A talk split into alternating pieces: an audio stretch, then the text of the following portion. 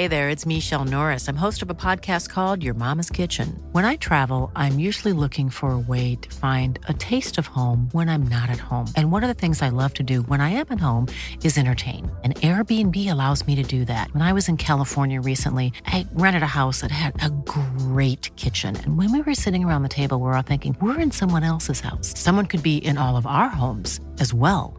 If you have a home, but you're not always at home, you have an Airbnb. Your home might be worth more than you think. Find out how much at airbnb.com/slash host. Nous sommes en guerre. Moi, moi, je, personnellement, je m'étouffe. Accélère Accélère Ils sont aux ordres du pognon Merci. Faut laisser la star tranquille.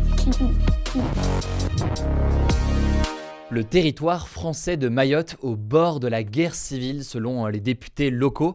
Je vais donc vous expliquer euh, ce qui se passe. On verra aussi évidemment l'actualité euh, en bref avec Blanche. Salut c'est Hugo, j'espère que vous allez bien. Comme chaque jour, on est parti ensemble pour une nouvelle plongée dans l'actualité en une dizaine de minutes. L'horreur, la barbarie, la terreur et une situation au bord de la guerre civile. C'est avec ces mots que l'une des deux députées de Mayotte, Estelle Youssoufa, a décrit ce lundi à l'Assemblée nationale, puis au micro de France Info, la situation actuelle à Mayotte. Mayotte, c'est donc un archipel français, à la fois un département et une région française, située proche de l'Afrique, entre Madagascar et le Mozambique. Alors, on va le voir ensemble dans quelques instants, il y a des raisons euh, profondes à ces fortes tensions euh, aujourd'hui, mais en fait, depuis une dizaine de jours, plusieurs affaires de violence et de meurtres euh, entre bandes rivales ont enflammé réellement la situation. Le 12 novembre dernier, par exemple, un jeune de 20 ans a été tué à coups de coupe-coupe, c'est une sorte de machette, visible dans le cadre d'un règlement de compte entre bandes de différents euh, quartiers. Par ailleurs, plusieurs agressions ont également eu lieu dans les jours suivants dans des cars scolaires. Un collégien s'est notamment euh, fait couper la main à coups euh, de machette. Et ce qui inquiète en fait particulièrement les autorités aujourd'hui, c'est que ces attaques se mettent à toucher toute la population, des gens donc parfois qui n'ont aucun lien avec les bandes rivales. Il y a des incendies de maisons et de voitures, d'autres agressions sur la route. En fait, selon France 24, chaque jour, en moyenne, trois bus scolaires et euh, leurs élèves sont victimes d'agressions. Mais alors, comment s'explique l'explosion de ces violences sur la dernière année? Eh bien, euh, pour Estelle Youssoufa, qui est donc euh, députée de Mayotte, c'était un drame qui était annoncé et qu'on pouvait prévoir depuis longtemps.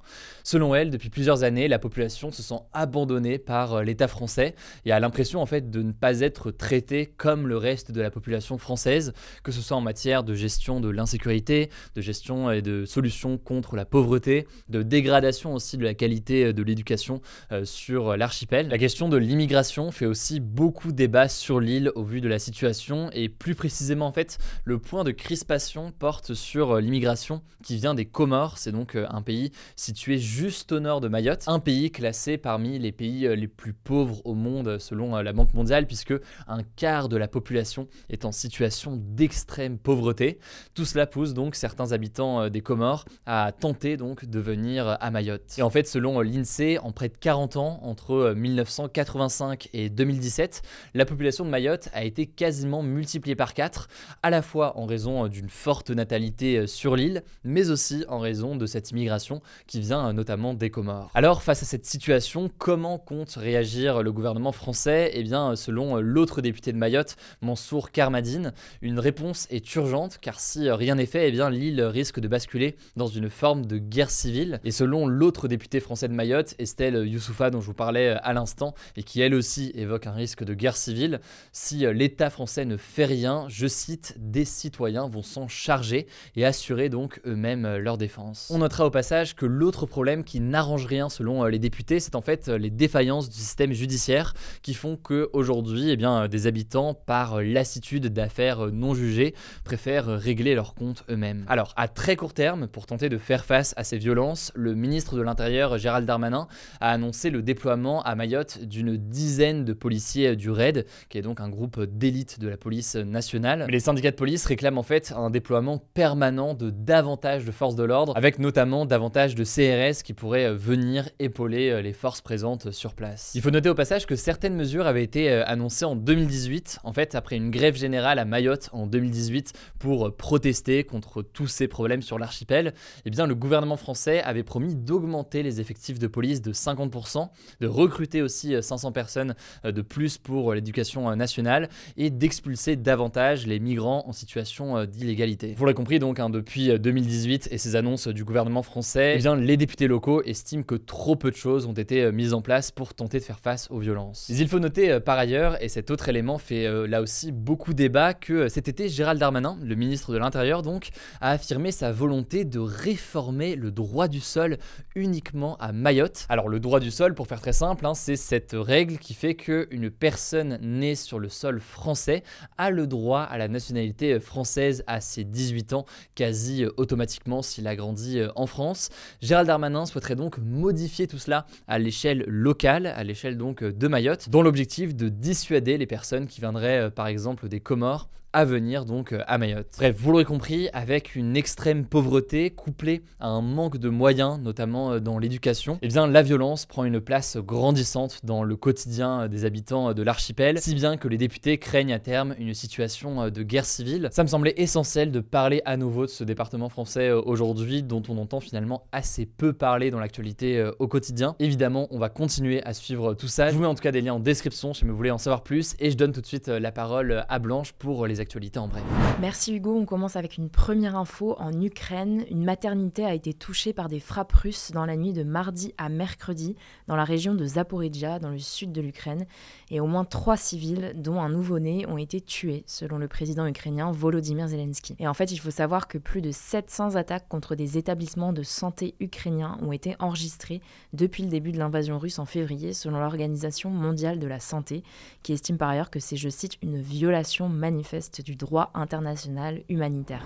Deuxième actu, au Brésil, près de quatre semaines après sa défaite, le président sortant d'extrême droite Jair Bolsonaro a décidé de contester en justice le résultat de la présidentielle et donc la victoire de Lula, le nouveau président élu. En gros, il a demandé à la justice l'annulation des voix venant de 280 000 urnes électroniques car il estime qu'elles ont connu des dysfonctionnements. Et selon le décompte du parti de Jair Bolsonaro, l'annulation de ces urnes électroniques donnerait la victoire justement à Jair Bolsonaro. Ceci dit, ce recours a peu de chances d'aboutir car la victoire de Lula a déjà été confirmée par la justice brésilienne et reconnue par les principaux responsables politiques du Brésil. Troisième actu, en France, les médecins s'inquiètent d'une pénurie d'antibiotiques, donc des médicaments qui bloquent l'augmentation de bactéries dans le corps, une pénurie qui pourrait mener selon eux à une crise majeure de santé publique. Ils s'inquiètent particulièrement du manque d'amoxicilline sous forme de sirop, l'un des antibiotiques les plus utilisés chez les enfants et qui permet de lutter contre certaines otites et pneumonies par exemple. Pour dire les choses, ce manque d'antibiotiques pourrait avoir des conséquences meurtrières chez certains enfants et les médecins redoutent même une pénurie des médicaments proposés comme second choix à plus long terme.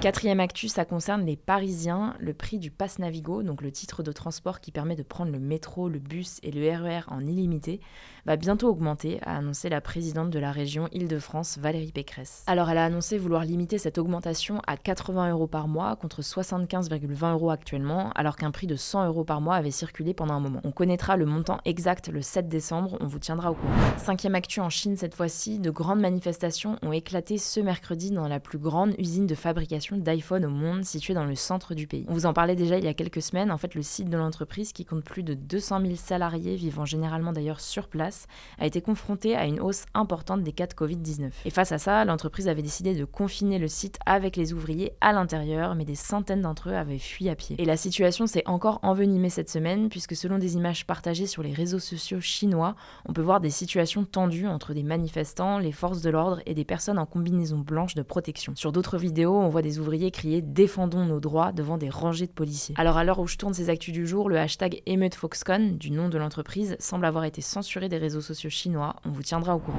Sixième actu, et c'est une info assez insolite, vous allez voir, un faux Emmanuel Macron a le président polonais Andrzej Duda au téléphone. Ça s'est passé le 16 novembre dernier, le jour où un missile est tombé sur un village polonais à la frontière avec l'Ukraine et a fait deux morts. Suite à ça, le président polonais Andrzej Duda s'est donc logiquement entretenu avec plusieurs dirigeants internationaux et notamment Emmanuel Macron. Enfin, c'est ce qu'il pensait. En fait, deux humoristes russes, Vovan et Lexus, se sont fait passer pour le président français et pendant 7 minutes, ils ont clairement fait un canular au président polonais. Alors selon le gouvernement polonais, Andrzej Duda se serait finalement rendu compte de la supercherie. En tout cas, ces deux humoristes n'en n'était pas à leur premier essai. En 2020, ils s'étaient déjà fait passer pour Antonio Guterres, le secrétaire général de l'ONU, auprès d'Andrzej Duda, toujours.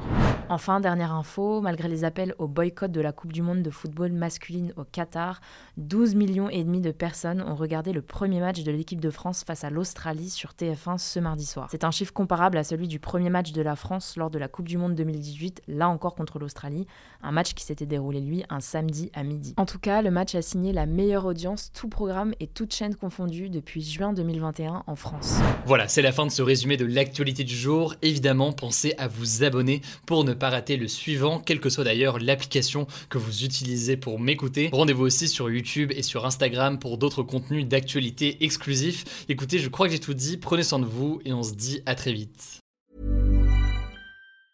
Mom deserves the best, and there's no better place to shop for Mother's Day than Whole Foods Market. They're your destination for unbeatable savings, from premium gifts to show-stopping flowers and irresistible desserts. Start by saving 33% with Prime on all body care and candles. Then get a 15-stem bunch of tulips for just $9.99 each with Prime. Round out Mom's menu with festive rosé, irresistible berry chantilly cake, and more special treats. Come celebrate Mother's Day at Whole Foods Market.